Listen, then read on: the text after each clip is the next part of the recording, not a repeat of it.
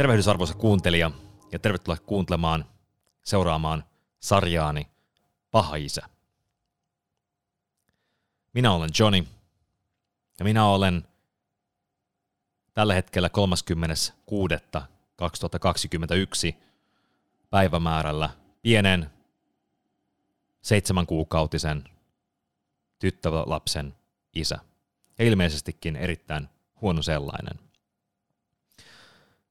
Sitä onkin sitten hyvä lähteä miettimään, mikä tekee minusta huonon tai pahan isän.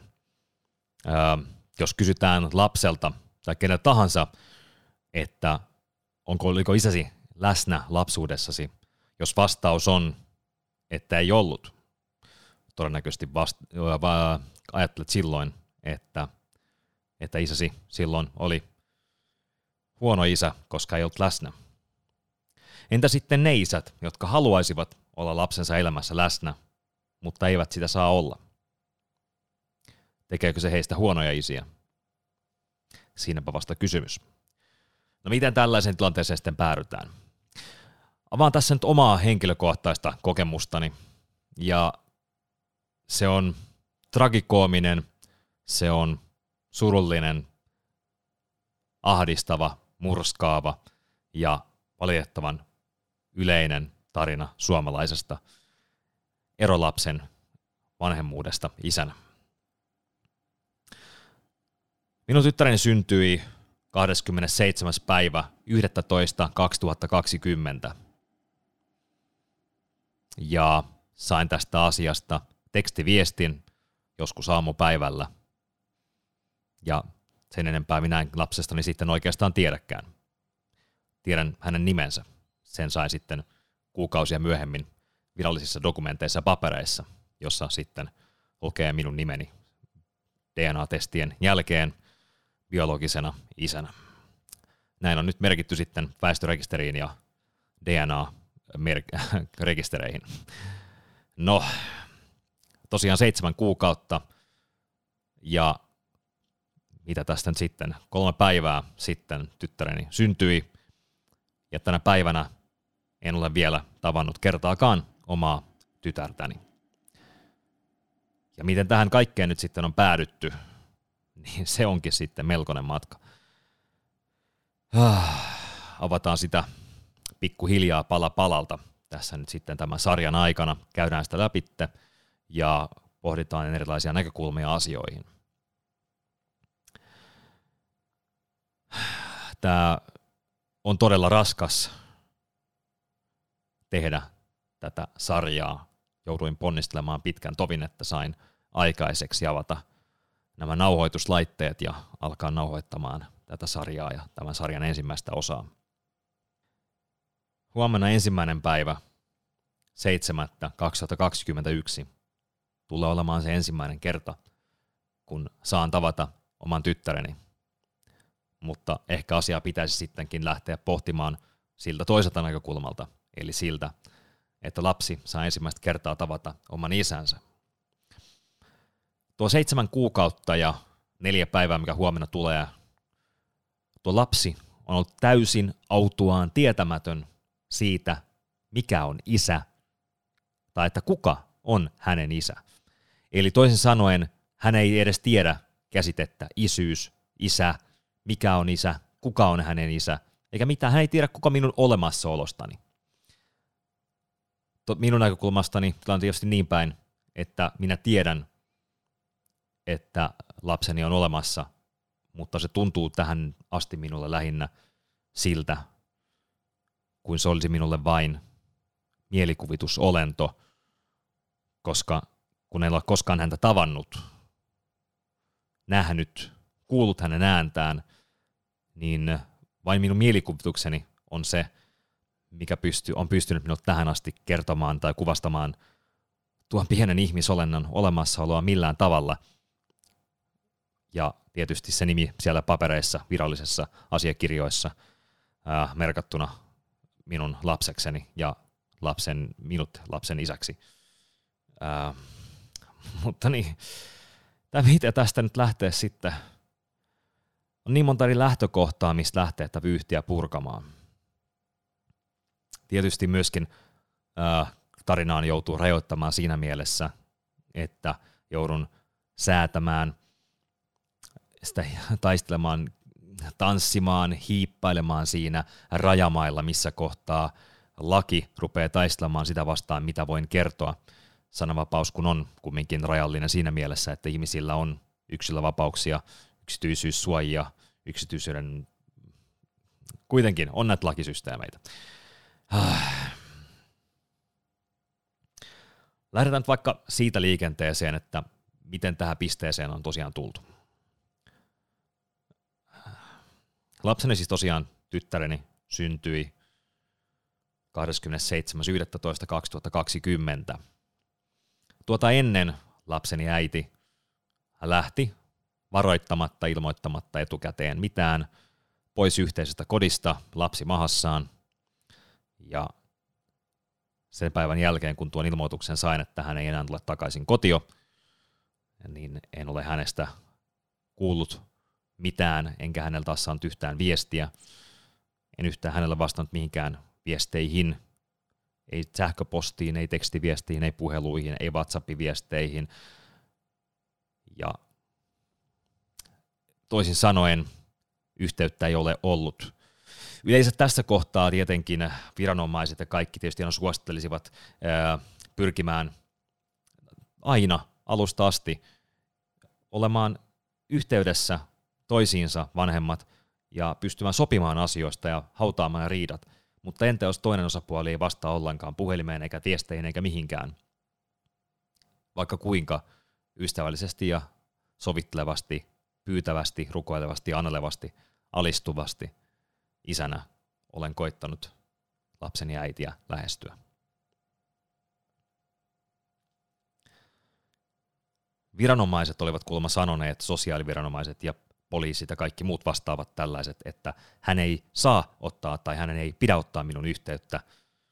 Ja hän on tätä sitten noudattanut kirjaimellisesti seitsemän ku- äh, korjaan tähän päivään mennessä jo yhdeksän kuukauden ajan. No ehkä tässäkin tosiaan en nyt sano, että kukaan olisi välttämättä idiootti, mutta sormella osoittamatta, mutta ehkä sitä järjen käyttöä tietysti voisi sallia käytettävän. Tässä kohtaa annan tietenkin eräänlaiset moitteet myöskin viranomaisten suuntaan, että ehkä heidänkin tulisi joskus miettiä sitä, että millaisia ohjeita he keillekin ihmisille antavat. Tässä sarjassa myöskin tulen sohaisemaan hyvin paljon sitä murhaiskekoa, tai sanotaanko vaikka jopa mehiläiskekoa, koska tulen kritisoimaan ja kyseenalaistamaan sitä, että onko äiti välttämättä, lapsen äiti välttämättä se kaikkein paras tekemään päätöksiä yksin lapsensa elämästä. Koska tällä hetkellä, vaikka laki toisin sanoo, niin käytännössä lakia ei toteuteta Suomessa niin kuin se on kirjoitettu, vaan sitä toteutetaan ja sovelletaan edelleenkin vanhoilla metodeilla, jossa äiti nostetaan jumalolennon asemaan. Ensimmäisenä lähdenkin kyseenalaistamaan sitä, että niin, mitenkäs tuo, mitenkäs tuo, kun sanotaan, että äiti ei, äideillä on hormonit hieman sekaisin siinä kohtaa, kun ollaan raskaana ja vielä pitkän aikaa synnytyksen jälkeenkin, joten minun mielestäni tuo syntyy nyt siinä kohtaa se kysymys, että jos siellä hormonit on sekaisin, niin eikö silloin tuo äiti ole nimenomaisestikin semmoisessa tilassa, että hän ei ole kykeneväinen tekemään ratkaisuja ja päätöksiä lapsen suhteen, jotka välttämättä olisivat järkeviä ja oikein lapsen edun mukaisesti. Siellä saattaa mennä puurot ja vellit sekaisin. Tuskin kukaan lähtee tätä ristiriitaa kyseenalaistamaan. Tietenkin on niitä henkilöitä, keillä toisilla menee enemmän hormonit sekaisin kuin toisilla. Koskaan ei pidä muist- unohtaa sitä, että nämä asiat ovat tapauskohtaisia. Tosiaan tuo matkani siitä, kun lapsi on syntynyt, tai korjaan, hypätään vielä siitä hieman taaksepäin. Isänä en koskaan päässyt mukaan pääsin yhden kerran neuvolaan mukaan. Sen kerran, kun tehtiin 3D Ultra, sen kerran pääsin mukaan. Ja se oli ainoa kerta, kun pääsin mukaan, koska lapseni äiti ei halunnut minua mukaan neuvoloihin muulloinkaan. Hän ei itse asiassa edes kertonut minulle välttämättä, milloin näitä neuvolakäyntejä oli. Tietenkin hänellä oli vapaus kulkea, miten hän haluaa. Hän ei ollut minulle millään tavalla velvollinen ää, raportoimaan menemisiään. Lainasin hänelle autoa, omaa autoani myöskin hänen menoihinsa, koska uskon, että kun hän tarvitsee autoa, niin hän silloin oikeasti tarvitsee autoa. Joka tapauksessa kaikki johti siihen, että hän teki päätöksen haluta muuttaa omillensa, ja hän teki myöskin päätöksen katkaista siinä kohtaa yhteyden minuun lapsen isään. Jotta isä pääsisi mukaan todentamaan isyyttään ennen lapsen syntymää, pitäisi joko olla naimisissa lapsen äidin kanssa, jotta se tulisi automaattisesti, tai sitten jos kyseessä on niin sanotusti avioliiton ulkopuolinen lapsi tai jopa erolapsi, niin kuin tässä kohtaa minun tapauksessani kyse, en ollut parisuhteessa lapsen äidin kanssa, kun lapsi on, syn, syn, kun lapsi on saanut alkunsa, enkä silloinkaan, kun lapsi on syntynyt. Joten ainoa keinoni, joten olisi, joten, jolla tavalla olisin voinut saada isyyden tunnustettua virallisesti, olisi ollut, jos minä olisin päässyt mukaan neuvolaan lapsen äidin kanssa samaan aikaan. Luonnollisestikaan tästä voidaan päätellä, että näin ei koskaan käynyt. Koitin kysellä, milloin pääsisin neuvolaan mukaan tekemään lapsu, isyyden tunnustuksen jo ennen lapsen syntymää. Vastaukseksi sain vain, että täällä ota meihin yhteyttä. Ja tämäkin viesti siis tuli joltain aivan muulta taholta, ulkopuoliselta taholta kuin lapsen äidiltä. Näin tosiaan lapsi syntyi ja sain tästä vain tekstiviestin, että lapsi on syntynyt ja sen enempää en tosiaan lapsesta tiennyt. Tämän jälkeen paniikissa koitin, itsessä en tiennyt edes missä kaupungissa lapseni syntyi silloin, enkä mitään muutakaan lapsen sijainnista tai terveydentilasta tai mistään muustakaan mitään. Se tunnetila voitte vain kuvitella, kun on lapsen vanhempana, saat vain epämääräisen tiedon siitä – että, lapsi, lapsi, että sinusta on tullut vanhempi, sinusta on tullut isä. Pienen uuden ihmisen vanhempi. Sen pitäisi olla mahtava tunne, sinun pitäisi itkeä onnesta ja tuntea suuria onnen tunteita. Sen sijaan olin kotonani, lyhistyin lattialle ja itkin epätoivosta, surusta, ahdistuksesta – en onnesta. Halusin olla onnellinen, tiesin, että minun kuuluisi olla siinä kohtaa onnellinen. Mutta kuinka voisin olla onnellinen,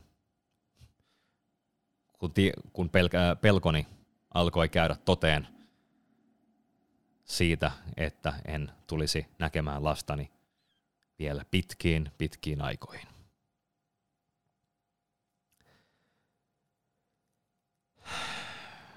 Niin kuin sanoin, nämä ovat raskaita aiheita puhua noita tunnetiloja käydä läpi näin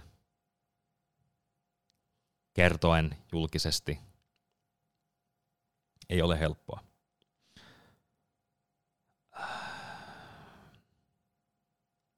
Ensimmäisenä koitin saada yhteyttä lastenvalvojiin, eri äh, viranomaisiin, neuvoloihin. Koitin olla yhteydessä oikeusjärjestelmään. Kukaan ei voinut auttaa minua. En voinut kuin vain olla yksin kotonani ja surra kohtaloani. Olin aivan paniikissa ja tuntee, en, en, en ole ikinä käynyt sellaista tunneskaalaa läpi kun tuona päivänä, noina seuraavina päivinä sen jälkeenkin koin. Marraskuu vaihtui joulukuuksi ja epätoivoisesti koitin saada informaatiota, mutta vastaus oli aina sama. Onko, kun kysyttiin ensimmäisenä, oletko sinä, onko isyys tunnustettu, onko isyys vahvistettu? Ei ole, en ole saanut siihen mahdollisuutta. No sitten emme valitettavasti voi, valitettavasti voi auttaa sinua millään tavalla. Tämä oli se tilanne. Ja tämä tilanne oli pattitilanne, joka ei tullut helpottamaan pitkään pitkään aikaan. Meni ensimmäinen joulu, ja en saanut pienintäkään kuvaa, viestiä, mitään informaatiota. Yritin soittaa, en saanut yhteyttä, yritin lähettää tekstiviestin, en saanut vastausta. Sinne meni ensimmäinen joulu. Lapsi vietti ensimmäisen joulunsa autuaan tietämättömänä, että hänellä on isä olemassakaan. Tuli ensimmäinen uusi vuosi. Jälleen kerran ei viestiä, ei kuvaa, ei vastausta, ei mitään. Ja näin lapsi vietti ensimmäisen uuden vuotensa, täytti jo ensimmäisen kuukautensa, eikä hän vieläkään tiennyt, että hänellä on olemassa sellainen asia kuin isä. Ja minä isänä en edes tiennyt, miltä minun lapseni näyttää, kuulostaa, haisee, tuntuu.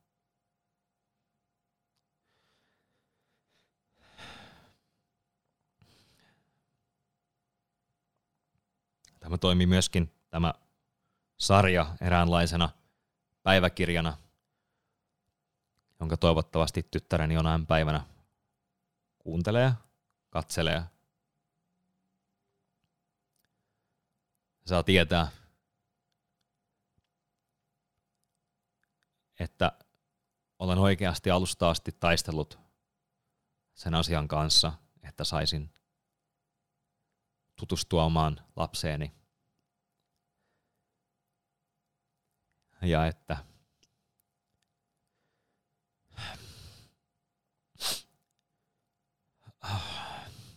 että minä saisin tutustua omaan lapseeni, kasvattaa siteen, mikä kuuluu vanhempien ja lapsen välillä olla, isän ja hänen lapsensa, äidin ja hänen lapsensa välillä olla.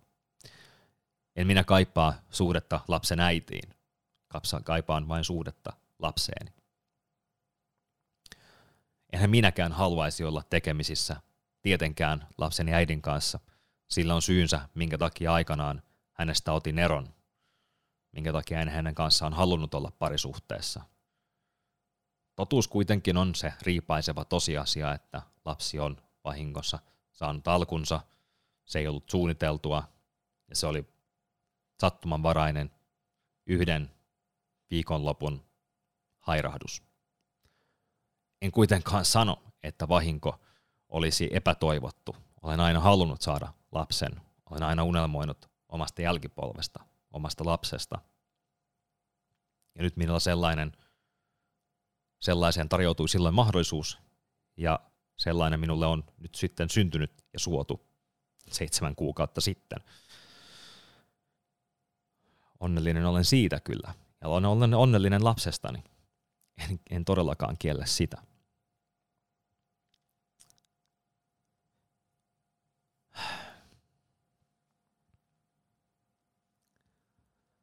No, uusi vuosi tosiaan meni ja pikkuhiljaa, pikkuhiljaa, pikkuhiljaa kaikkien joululomien jälkeen ihmiset palasivat taas tammikuussa töihin ja sain sovittua ensimmäisen tapaamisen lastenvalvojan kanssa vasta kahden kuu, yli kahden kuukauden päähän lapseni syntymästä. Se on pitkä aika odottaa, kaksi kuukautta.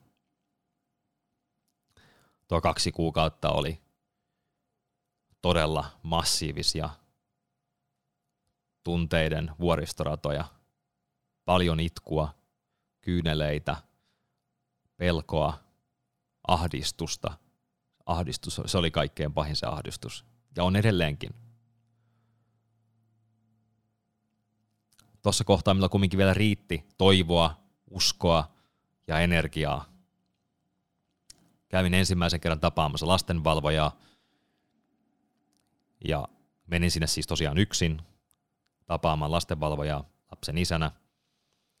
Ja keskustelimme lapsen lastenvalvojan kanssa siitä asiasta, että mitä minä haluan.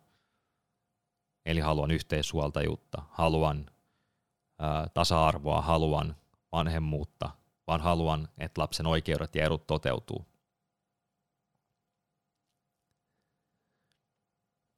Lapsen äiti oli käynyt aikaisemmin lastenvalvojalla. Vai oliko, että hän kävi sen jälkeen? En enää muista. Mutta joka tapauksessa samoihin aikoihin, oliko noin viikon sisällä toisistaan me kävimme tapaamassa tuota lastenvalvojaa, ja lapsen äiti esitti vain yhden ainoan ehdon. Hän haluaa yksinhuoltajuuden, hän haluaa kaikki elatustuet, ja hän haluaa, että lapsen isä voi tavata lasta vain sen minimin pakollisen verran, eli kaksi tuntia valvotusti kahden viikon välein ja tämä sopimus olisi kattanut seuraavat 18 vuotta. Luonnollisestikin tässä kohtaa jokainen isä, joka rakastaa lastansa ja haluaa viettää lapsensa kanssa aikaa ja tutustua lapseensa, ei tietenkään voi tällaista ehdotusta hyväksyä missään tapauksessa eikä allekirjoittaa. 18 vuoden sopimus, jonka aikana tapaisit kahden viikon välein kahden tunnin ajan lastasi valvotusti jopa silloin, kun hän on 16-vuotias. Tässä ei ole mitään järkeä tässä systeemissä. Ei tämä homma näin voi toimia. Tämähän on aivan absurdia. Tunteeni rupesivat käymään raivon ja vihan, no en raivon, liian äh, eskaloitunut sana. Vihan, vihan ja surun, pelon ja ahdistuksen tunteita. Ja se viha siellä alkoi nostattaa päätänsä, mutta tiesin sen, ja minä ymmärrän sen, että niin kauan kun kyse on lapsesta, tuo viha ei saa nousta esille, vaan pitää aina muistaa se, että mikä on sen lapsen etu, mikä on lapselle parasta. Päätin alkaa myöskin tässä kohtaa kehittää itseäni, oppia lapsista, lapsen kehityksestä, lapsen kasvatuspsykologiasta, kaikesta lapseen liittyvästä lapsen onnellisen elämän takaamiseksi. Ja rupesin opiskelemaan näitä asioita. Luin hyviä kirjoja tuohon aiheeseen liittyen. Jari Sinkkosen Onnellinen lapsi. Luin kirjan Filippa Perryltä, kumpa vanhempasi olisivat lukeneet tämän kirjan. Ja lapsesi kiittävät sinua. Ne olivat hyvin, todella hyviä kirjoja, jotka avasivat paljon näkökulmia. Toki tiesin jo paljon lapsista, olenhan lapsien kanssa ollut tekemisissä elämässäni paljonkin, rakastan lapsia, he ovat todella veikeitä otuksia. He saavat minut hymyilemään ja nauramaan ja ne on, ne on vaan niin veikeitä otuksia. Joka tapauksessa luin siis nuo kirjat ja opin paljon uutta ja ne avasivat paljon ajatuksiani moniin asioihin. Suosittelen siis myöskin kaikille ihmisille noita, noiden kahden kirjan lukemista, jos ette vielä ole niitä lukeneet.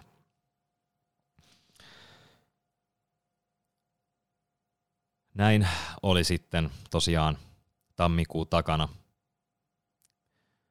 ja helmikuu vierähti siinä. Lapseni oli jo siinä kohtaa yli kolmen kuukauden ikäinen. Pääsin vihdosta viimein DNA-testeihin, jossa sitten pääsin vihdosta viimein tekemään nuo testit, joilla sain vahvistettua, että tuo lapsi on biologisesti ja virallisesti minun lapseni. Annoin DNA-näytteet lastenvalvojalla, lähtivät labraan, siellä niitä käsiteltiin, sitten lähti byrokratian rattaat pyörimään. Ja siinä kohtaa, kun lapseni oli viiden kuukauden ikäinen, sain vihdosta viimein maistraattiin merkinnän, että olen tuon lapseni isä biologisesti ja virallisesti. Isyyttähän siis on tosiaan kolme eri tasoa. On biologinen isyys, mikä todetaan DNAan, se on tuo perimän kautta tuleva isyys. Sitten on se virallinen isyys, eli se, mikä merkitään papereihin, kuka on lapsen virallinen isä. Lapsen virallisen isän ei tarvitse siis olla välttämättä lapsen biologinen isä, esimerkiksi adoptiovanhemmuudessa. Kaikkein tärkein ja merkittävin isyyden muoto on kuitenkin sosiaalinen isyys. Eli se, kuka kasvattaa lasta, kuka kasvaa lapsen kanssa, on lapsen kanssa tekemisissä, rakastaa lasta, opettaa häntä, auttaa häntä, tukee häntä, on hänen kanssaan läsnä ja tekemisissä. Se sosiaalinen isyys on se, mitä minä kaikkein eniten rakastavana isänä haluaisin lapseni kanssa. Koska virallisella isyydellä periaatteessa minulle lankeaa vain ja ainoastaan elatusvelvollisuus, mutta se ei tuo minulle mitään etuja lapsen isänä. Se siitä tasa-arvosta. Biologinen isyys on vain keino saada tuo virallinen isyys merkittyä, jos lapsen äiti taistelee vastaan, niin kuin minun tapauksessani teki.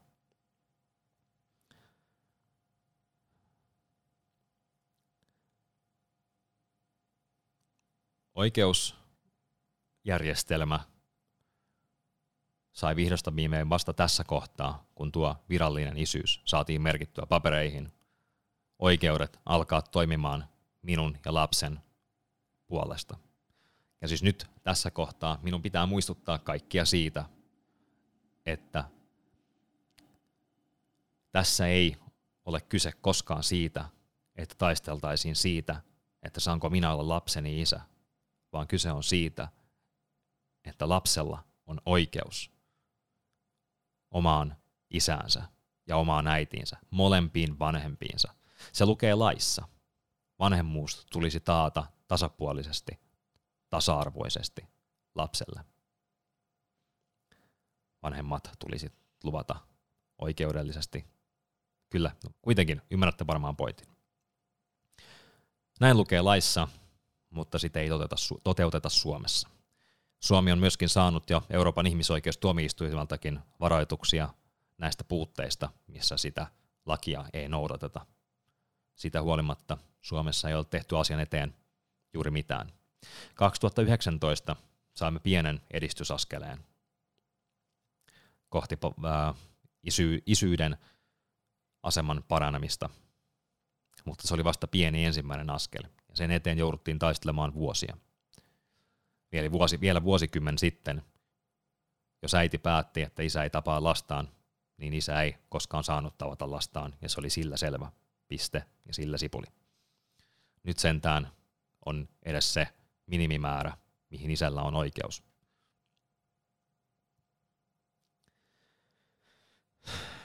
No, kuitenkin palkkasin siis itselleni asianajajat, lakimiehet hoitamaan tapaustani ja lähetimme sitten tosiaan oikeuteen tuon haasteen tähän asiaan lapsen huoltajuudesta, jossa vaadimme yhteishuoltajuutta.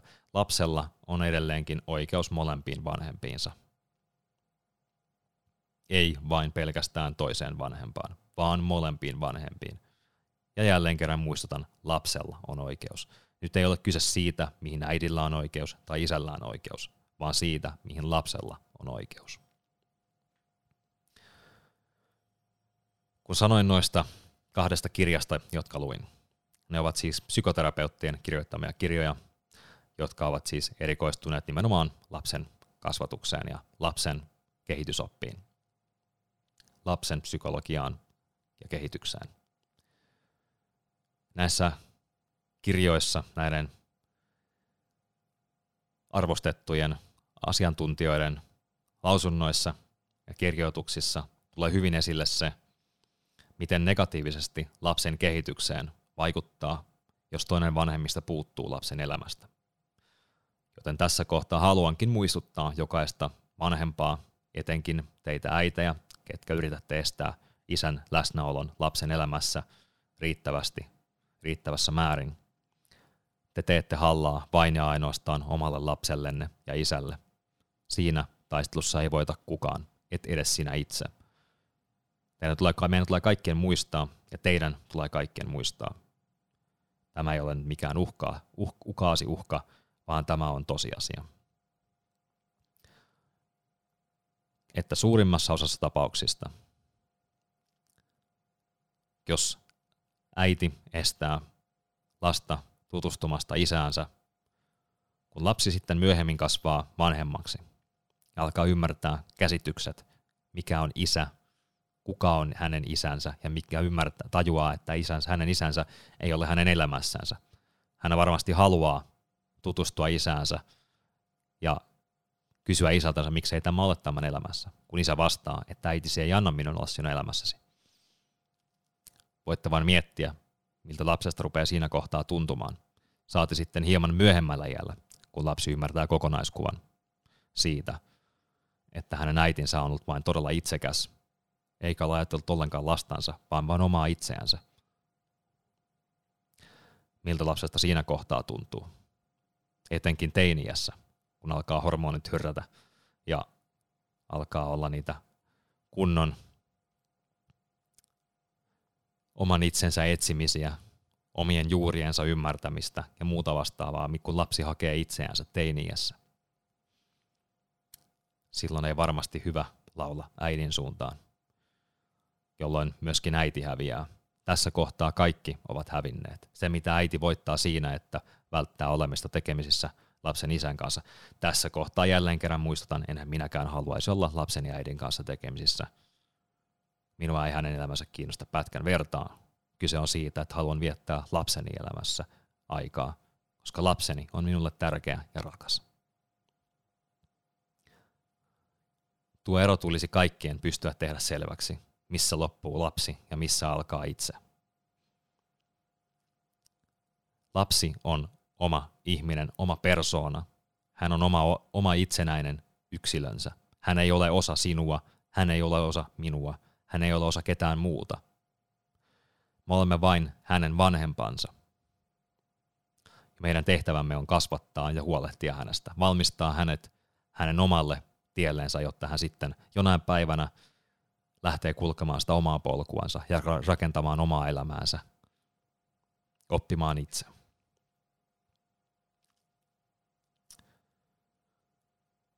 Jätän nyt tämän ensimmäisen sarjan osan näin tähän puoleen tuntiin.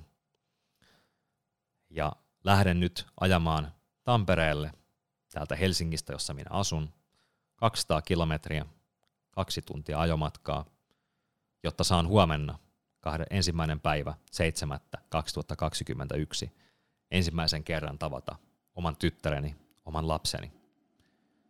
Kun siihen vihdoista viimein sain oikeuden määräyksellä luvan väliaikaismääräyksellä luvan kaksi viikkoa sitten.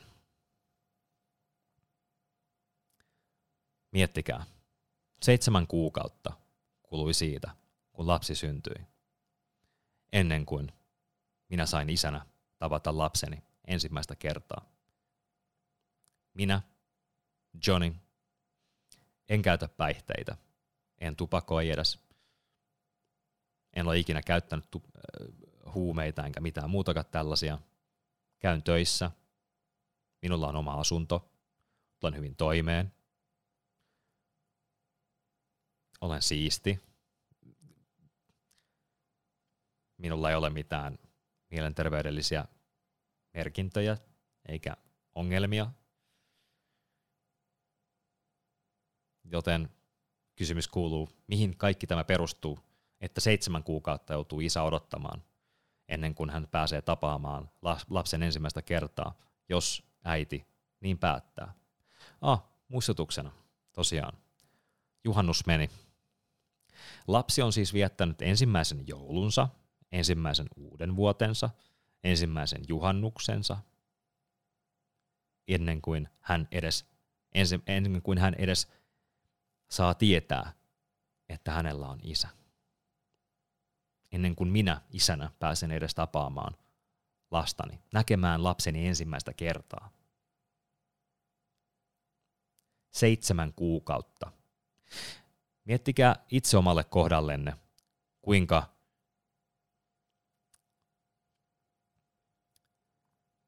miltä teistä tuntuisi, jos joutuisitte odottamaan ensimmäiset seitsemän kuukautta lapsenne syntymästä ennen kuin tapaatte hänet ensimmäistä kertaa. Seitsemän kuukautta on todella pitkä aika. Se on lähestulkoon yhtä pitkä aika kuin mitä koko raskaus kestää. Miettikää sitä. Nyt tosiaan lähden naimaan 200 kilometriä Tampereelle ja tapaan huomenna aamulla ensimmäistä kertaa minun lapseni. Aion nauttia tuosta minulle suorusta kolmesta tunnista niin paljon. Mä rakastan minun tytärtäni, vaikka en ole häntä koskaan tavannut. Haluan olla hänelle paras isä ikinä, tukea häntä kaikessa, auttaa häntä, kasvattaa häntä, opettaa häntä ja olla niin paljon läsnä kuin mahdollista hänen elämässänsä. Vain aika näyttää, kun vihdosta viimein pääsen yli vuoden jälkeen sitten lapsen syntymästä varsinaiseen oikeudenkäyntiin, jossa sitten määritellään seuraavan 18 vuoden kohtalo. Minä tosissaani toivon, että kuuntelette tämän sarjan jaksoja. Näitä tulee lisää. Toivon tosissani, että mietitte näitä asioita, jaatte näitä asioita, keskustelette näistä asioista, koska näihin ongelmiin pitää saada muutoksia. Jos sinä rakas kuuntelija, arvoisa kuuntelija, olet jossain sellaisessa asemassa, että pystyt vaikuttamaan näihin asioihin, toivon tosissani, että sinä otat tästä koppia ja pyrit omalta osaltasi tekemään asioiden eteen jotain, jotta tuo tasa-arvo toteutuisi. Vanhempien kuuluisi olla lapsen elämässä tasa-arvoisia.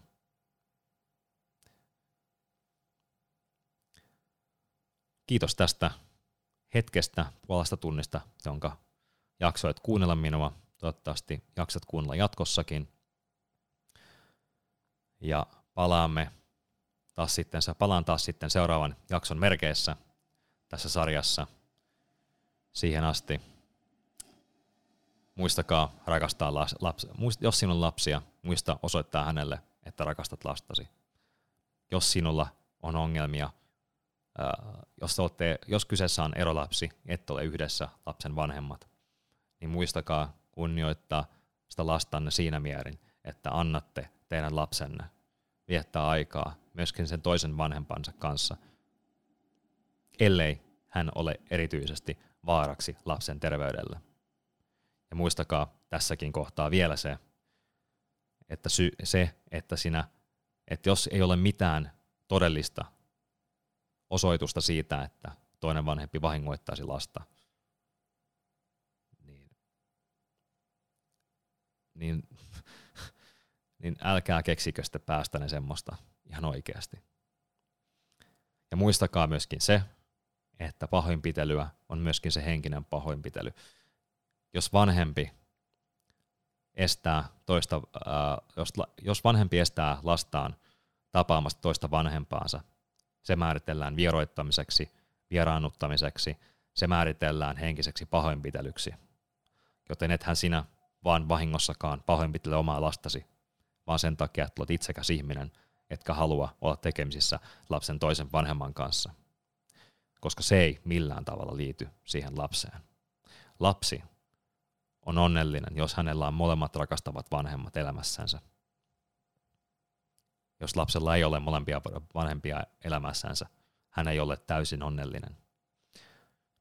Miettikää sitä. Seuraavaan jaksoon. Kuulemiin.